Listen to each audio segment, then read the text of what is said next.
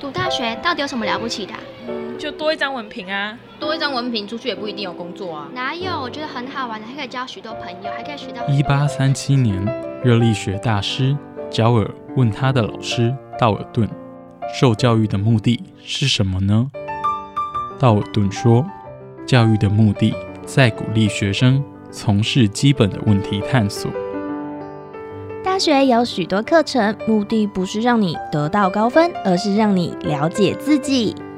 欢迎收听由慈济大学教育团队制作主持的《大学了不起》。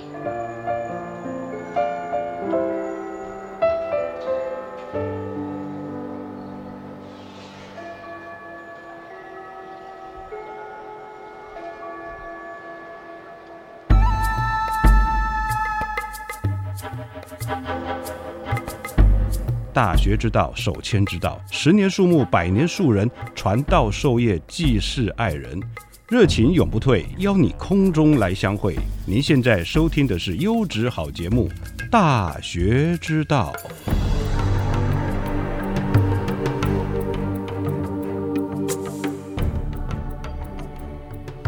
各位亲爱的听众朋友，大家好，欢迎来到《大学之道》，我是节目主持人何坤义。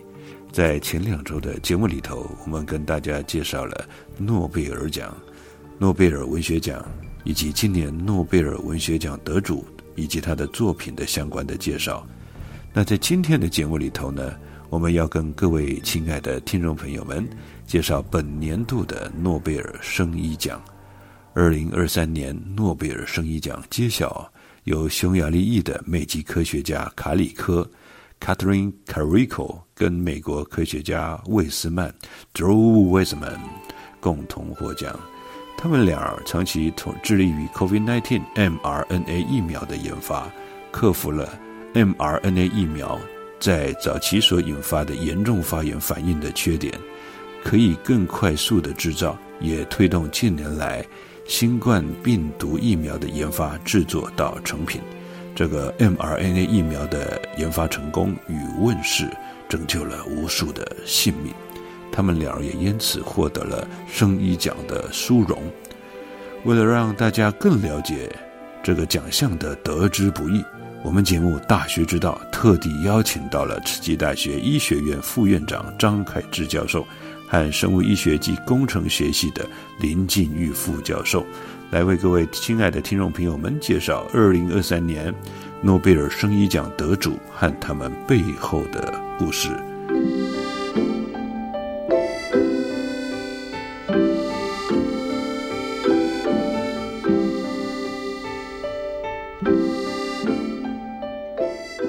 各位听众朋友，大家好，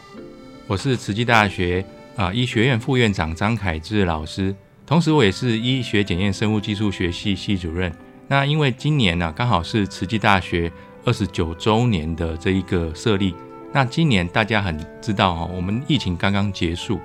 那在今年诺贝尔奖的得主呢，这两位在生物医学奖的得主，刚好他的研究题目呢是跟这个啊疫苗的开发是有非常相关的这一个啊题目。那我们今天很荣幸哈，可以邀请到。我们慈济大学啊，医工系新聘的一位非常杰出的林静玉教授呢，来跟我们分享他的这一个研究题目跟这个诺贝尔奖主题这两位得主相关的一个非常相相近的一个题目，由他来讲这样子的一个题目，我讲是非常适合。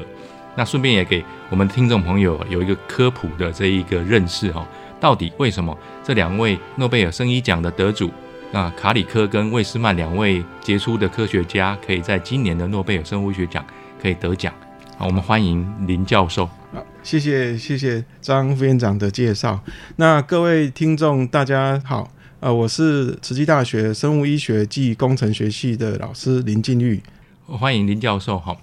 那我知道林教授是在这个疫苗的研发哦，还有这个 liposome 所谓的微肢体的药物运送这方面的专家。那今年这两位得主哈，诺贝尔生理奖得主啊，卡塔琳·克里科跟安德鲁·魏斯曼啊，为什么会在这样子的因缘际会下啊，受到这一个诺贝尔得得诺贝尔这个评审的这一些青睐呢？得到这样的一个奖项呢？呃，张副院长过奖了哈。其实，呃，我先前在中国医药大学任职哈，那是今年八月才转调到这个慈济大学，那医工系这边任教。那先前我们蛮长一段时间，好，在这个 mRNA 的药物哈，或者是这个 mRNA 的疫苗的开发啊，不管是人用的疫苗或者是动物用的疫苗，其实呃，在下我们呃花了蛮多时间哈去做这方面的研究。嗯，在这边有一些小小的心得跟呃我们呃听众朋友去分享哈。其实这部分哈，今年的呃这个卡里口哈，我们中文叫卡里科哈，跟那个魏斯曼他们两位得到啊这个诺贝尔奖。其实早先在八月，如果听众朋友你们有有这个印象的时候哈，八月的时候台湾有一个很有名的奖叫唐奖。其实唐奖我们也可以说它是未卜先知，他其实早在八月的时候他就已经。公布了这个呃啊这个唐奖的得奖人就是魏斯曼跟这个啊卡里克好啊，其实我们可以说这个啊诺贝尔奖其实它好像都是多年来都是一直 copy 我们台湾的这个糖奖好，那我们话说回过头这边哈，跟我们的听众朋友去聊一聊哈啊这个为什么今年的这个诺贝尔奖会颁发给这个卡里克跟啊这个魏斯曼啊表彰他们啊发明了这个。mRNA 呃，这个疫苗去弭平，或者是说去平缓了这个从二零一九年年末开始，我们不管是什么意识形态啦，我们说什么武汉肺炎呐，啊，或者是那个真正在呃 WHO 定调的这个 COVID nineteen 的这个整个疫情，嗯哼，大家回想看看啊，当时啊，你看二零一九年开始。年底哈，开始中国大陆这边传出疫情来，然后中国大陆就开始非常的严格的管控，然后你不准出门，然后不准上街采购，把你锁在家里啊，然后三不五时就是有一些防疫的人员来检查你，然后到时候那时候印象中新闻上去想象那个时候的画面，当时大陆是不是有一个叫方舱医院？如果大家还有印象的话，有很恐怖吧？哎，非常非常恐怖哈！是，好像你拿了你罹患了这个疾病哈，一个未知的疾病，好像没有一个任何的一个治疗的方式。好，那其实人类对于这种未知的疾病的管控，其实只有一个最粗暴的方法：隔离。隔离，对，最简单，因为我不知道怎么帮你帮你治疗嘛，就把你关起来，把你抓起来。那当然，台湾是一个民主国家，叫你不能到处乱跑。在这个情况之下，你也只能乖乖听话。所以当时哈，从我们回想看看，从呃大陆的武汉，然后扩散到上海啊、北京，然后甚至到意大利啊，意大利很多老人在老人安养院就死掉了，死掉很多人，死掉很多人。嗯，当时我印象最深刻的时候，虽然是二零一九年末，好，然后到二零二零年初，好，那这段期间，我们试想看看，当时世界上多少个国家为了这个疫情的管控。好，然后实施了强烈的这种铁腕的政策，封控啊，封封城也好，管控也好，把医院关闭，啊，就染病的人就像大陆，他把他抓到方舱医院，讲难听点就是等死啊，呃，讲难听点就是等死哈，所以当时没有一个治疗的方式去针对这个疾病的管控，好，那。也刚好啊，这个时候待会再有机会再跟我们的听众朋友去聊聊，说整个新药开发的流程。好，那 WHO 也好，或者是这个诺贝尔奖的啊，这个瑞典的科学皇家皇家科学学院哈，他们为了表彰 c a r i c o 跟这个魏斯曼他们的这个对科学的贡献，也是因为也是因为哈，他们当时这个呃发明的这个，其实他已经做很久了。我见过 c a r i c o 是在二零一三年的时候。在美国的一场研讨会碰过他，其实他已经做这个疫苗，已经这个 mRNA 的研究超过二十年时间，然后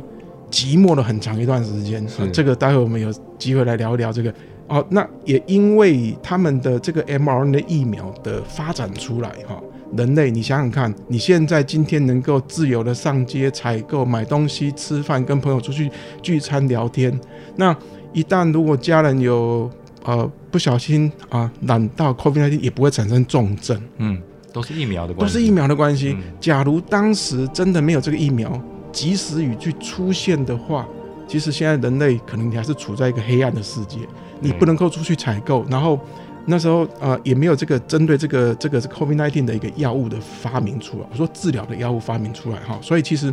这个世界好像对这个疫情的管控，你会觉得没完没了。三不五时，今天疫情呃封控之后，把你封锁起来之后，你疫情稍微消弭了，好一阵子啊，它又死灰复燃，对，一直来，一直来，一直来，你会这个事情啊，你没完没了，好，所以其实呃，坦白来讲，其实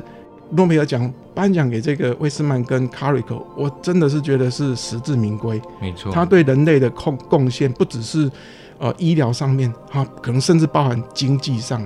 诺贝尔奖跟他颁下一个经济奖给他。如果没有这个国家的财政的损失会是多大？人民没办法工作，是没办法工作，小吃店就会倒闭，哎，然后连锁的啊卖场啊卖场啊菜那个摊贩啊小吃店啊所有的工作你都没有办法，没有就是没有一个 income，这个经济损失会是多么的巨大？对，会造成社会非常大的一个是的呃巨变。是的。那我们知道传统的疫苗其实开发的过程是非常旷日费时哦。我们现在目前呃临床上面可以用的疫苗。大概都要经过非常长时间的开发、连人体实验等等这样一个繁琐的流程。是。但是这个 COVID-19 的疫情哈，刚好也是促进了一个科学上面非常大的要进哦。我想主要也就是因为这两位的贡献了哈。呃，这个据我的了解了哈，呃，先前哈，我我们在这个。呃，新药的开发上面呢，虽然我现在是在啊医学工程系哈，其实先前我的工作其实是针对这个新药的开发，尤其是药物剂型的开发，我们也做了蛮多的这个 study 哈，这这个研究。那针对跟听众朋友聊聊哈，我你现在吃的一个药定，假设从无到有，好，从无到有，到你市面上你买得到，你能够啊吞服到肚子里面，这颗这一颗药。好，从实验室到呃，你市面上你买得到这段时间，以严格来，呃，如果说很很进展很顺利，科学进展很顺利，快也要个七年，好，快也要个七年，慢的十五年的都有。嗯哼，所以我们来聊聊看，这个从实验室的很多的新药的研发也好啊，其实都是从实验室的教授的啊这些科学家的研究的成果，然后。再透过一些啊，这个临床试验，哈，透过一些临床试验，因为毕竟是给人服用的嘛，所以它的安全性也好，它的有效性也好，哈，其实都是必须要接受。好，我们每一个国家哈，每一个国家的这个呃卫生监管机关，在台湾就是卫福部啊的食药署啊，食品药物管理署这边去做一个很严格的一个一个管理跟监督哈。所以这一颗药物从实验室出来之后，它必须要取得一个啊新药进行临床测试，好进行新临床测试的这个。证明文件，那我们在这个领域里面讲的叫一个 IND 哈，在 IND 就是要拿到一张证明的文件哈，让我们的卫生署说啊，你这个啊研究这个实验哈，可以开始放行你在人体上面做临床试验啊。不好意思，从你实验室出来到拿到 IND 的这段期间，少则三年，多则五年哈。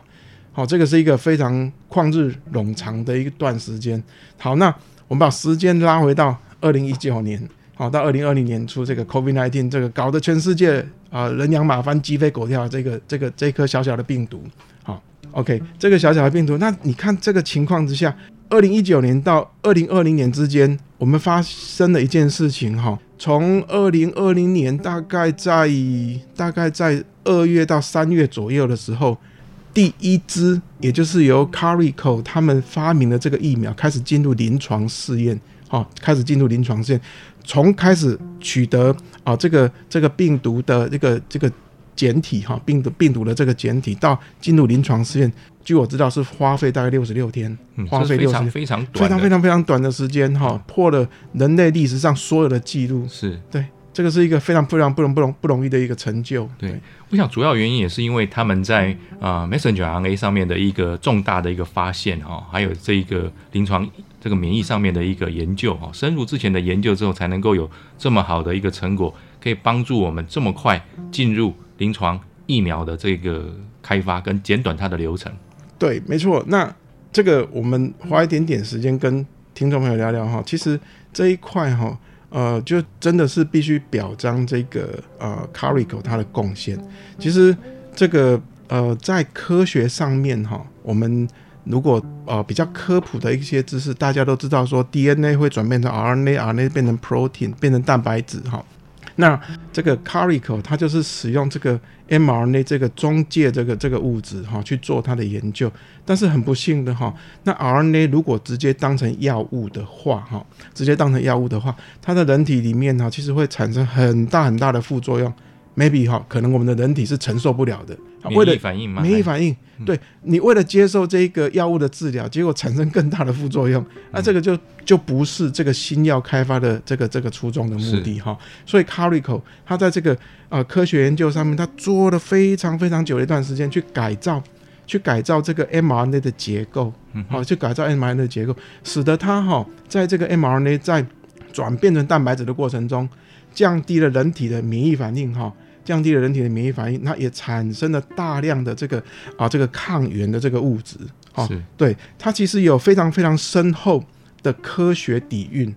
好，它其实不单不单单是一个它米平了这个世界上这个 COVID-19 这个疫情，它其实在这个基础研究上，它有非常非常非常深厚的科学底蕴，所以瑞典皇家科学学院去颁发给他这个诺贝尔奖，其实真的是实至名归，这样，因为我们以前一般治疗药物常常是一些蛋白质。那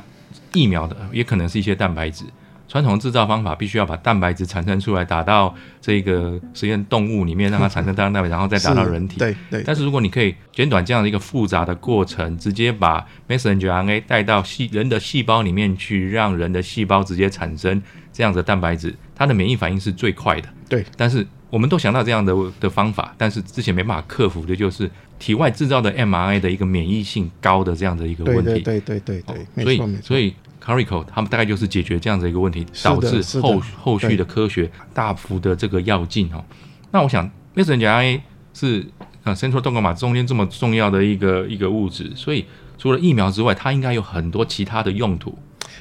呃，跟大家聊聊这个块哈，其实他发明这个疫苗，其实真的是无心插柳柳成荫呐。嗯，这个我。了解到这个 Carico 的时候，哈，其实他们主要是研发这个 mRNA 的药物，哈，那应用在再生医学、应用在组织工程、应用在癌症的治疗上面。嗯，当时这也是非常非常一个一个是的，是的，是的，一个癌症的治疗，就像刚刚陈如张副院长提到的说，其实 Carico 哈，他们发明这个 mRNA，它其实是最直接可以变成蛋白质的最直接的东西，所以它的。药物的作用时间其实是最快的，好，药物作用时间其实是最快的。好，那因为这样的因素，他发明了一些，呃，我刚刚讲过，说它就是一些针对这个 mRNA 的基础结构上面去做一些改变，好，去做一些改变，然后让这个呃 mRNA 它对人体产生的副作用是降到最低。那其实它原本，它原本其实应该是使用在。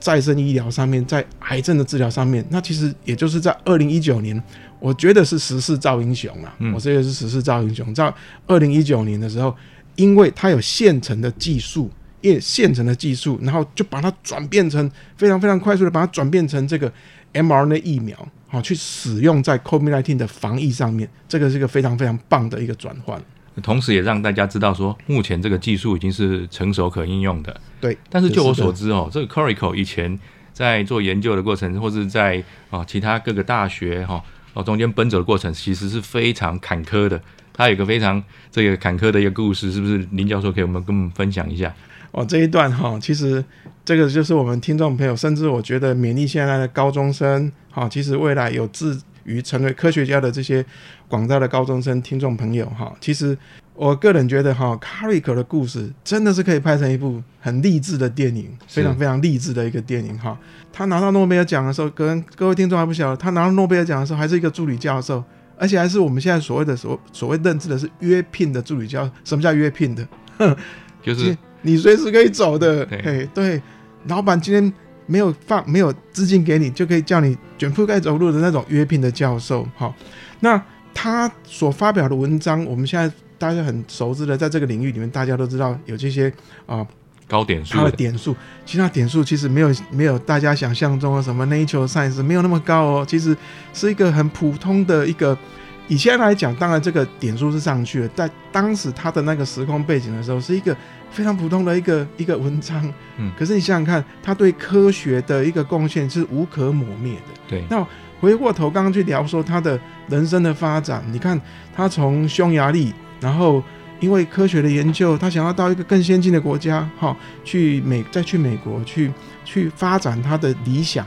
那他到了一个呃呃，我记得是宾州大学吗？还是是天普大学啊，天普大学是他第一份工作，在对啊、在从匈牙利移民到到到美国之后，天普大学这边好不容易找到一个工作，然后也很认真的努力的工作，嗯结果呢，他因为想要再转换人往高处爬嘛，因为小有成就之后想要，转换之后，结果被举报为非法移民。到那个宾州大学的时候，对对对对，被举报为非法移民，然后还被被这个法院啊拘提啊，然后还被审判，还罚钱。好，OK，然后害得他好久好久一段时间找不到工作。是那好不容易好不容易好找到一份工作，一个小小的一个助理研究员的工作，到了宾州大学之后，结果这个宾州大学其实也没有善待他，是好就告诉啊，你做这个东西，你这个 mRNA 啊不会有结果的啦。这个大家都知道，它是一个会产生免疫反应的一个物质。你这种东西做这个东西干什么？套一句我们现在讲的白话讲，你做这个垃圾研究，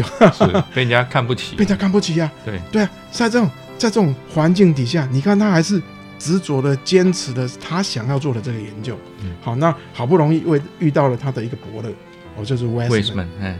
那 Westman 他就是另外一个呃这种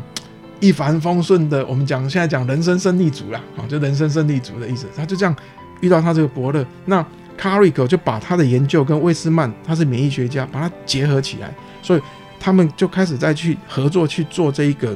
啊、呃癌症的疫苗的一个开发哈。是那也因为这样子，哈，那个 Carico 哈，他其实在宾州这边，宾州大学坦白讲，其实并没有对他善待，因为拿不到经费，好，然后要把它降级，做没 错，已经很可怜的啊、呃这个助理研究员，还要把它降级，也不给他升等，好，也不给他升等，也不给他经费。嗯那他想来想去，跟啊、这个威斯曼好不容易有一点点研究成果，那干脆他他就跳槽嘛，去业界嘛？去业界，他到一个 BioNTech，好，就是我们现在熟知的这个辉瑞疫苗的并购了这家公司。现在我们的各位听众朋友，你尤其是年轻的听众朋友，你你打的打的那个啊、那个叫 BNT 的对对对，就是由 BioNTech 这一家公司生产的，它其实是一个新创公司，是由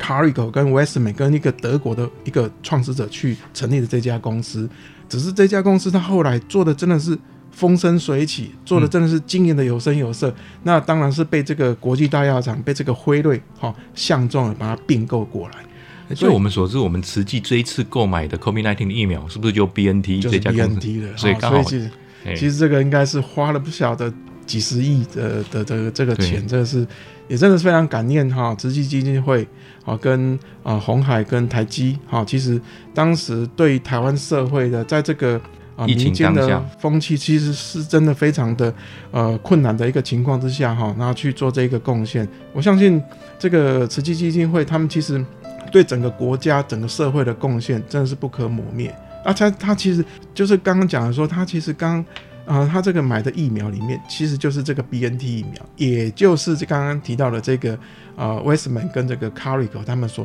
发明的这个产物对啊，对，非常有趣，非常有趣。所以也可以再次证明说，这两位学者真的是对人类有非常重大的贡献哦。它改变了我们一个药物制造的疫苗制造的一个模式哦，让我们未来的这个医疗科学的发展呢，能够突飞猛进。嗯哼那未来应用的发方向也是非常非常的广泛。那我想，那这个这个示范，这两位人，这个科学家，大概是也是我们未来哈、研究学者啦，或者是说哦将要步入研究殿堂的这一些年轻科学家们，一个非常好的一个典范跟学习的一个标的。没错，其实就陈如刚刚提到了说，这个是可以拍成一个励志的电影哈，给我们的高中生朋友未来立志为作为科学家的话，可以去想想看，在科学研究这条路，其实很多时候是寂寞的，很多时候是寂寞的，但是你耐得住寂寞，总是会有当你 ready 的时候，当你 ready 的时候，别人机会来临的时候，你就是 ready，这是林肯讲过的话。对是，林肯讲过的话，你 ready 的时候，当机会来机会来敲门的时候，你已经 ready 好了。所以呀机会是永远留给已经准备好的人准备好的人，对是的。但是你可能还要有一股傻劲哦，坚持下去哦，否则我们很难想象说，如果像这一个 Corico 他当初没有坚持这样子的一个理念跟研究，他就跑回去当家庭主妇的话，说不定到现在我们的整个哈、哦、疫情还在是的，是的，啊是的，持续的蔓延哦。对也好在他有坚持下去哦，所以我们大家做任何事情都一样，如果你有理想，应该要好好的坚持下去。对，没错，鼓励我们的听众朋友，其实针对你自己的梦想去追逐，好，那也坚持你所走的道路，我相信会有呃开花结果的一日啊。是的，对，尤其是在科学研究这件事情上面，勉励各位这样。是好，感谢林教授今天啊能够接受我们的这个访问，那也带给我们这么好的一个科学的新知，让我们知道目前现阶段 mRNA 疫苗的开发，主要是这两位新任诺贝尔生物学奖得主的一个重大贡献。那其实也让我们知道说，其实我们慈济在这个疫苗的这一个啊捐献贡献上面呢，也帮台湾的社会付出非常大的一个力量，让我们的社会能够尽早恢复这样子的一个大家能够安安居乐业安定人心这样子的一个非常重大的功能。对，那我们今天的访问就到这边，谢谢好，啊各位听众的参与。好，谢谢各位听众，谢谢。唱一首歌，古老的那首歌，我轻轻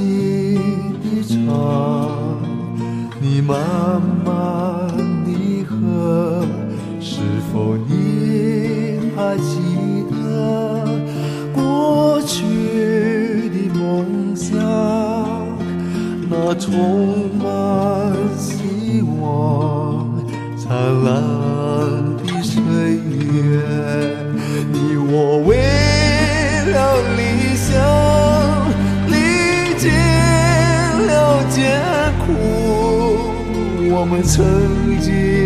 哭泣，也曾共同欢笑。但愿你会记得，永远地记着，我们曾经拥有闪亮的日子。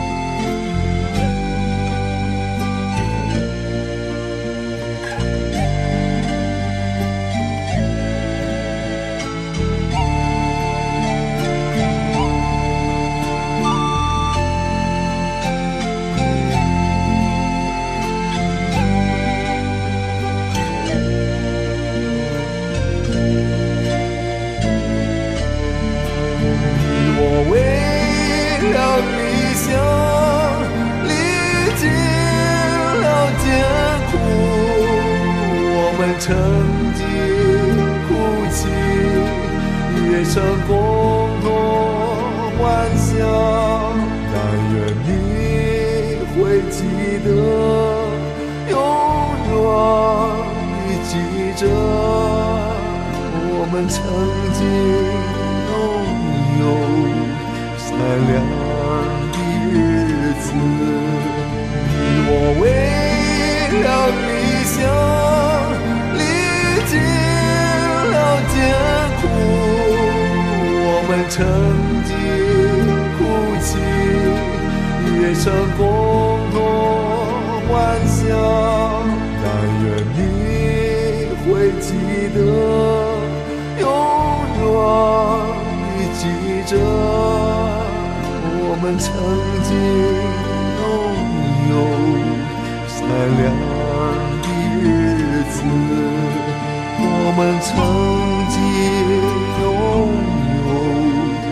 有闪亮的日子。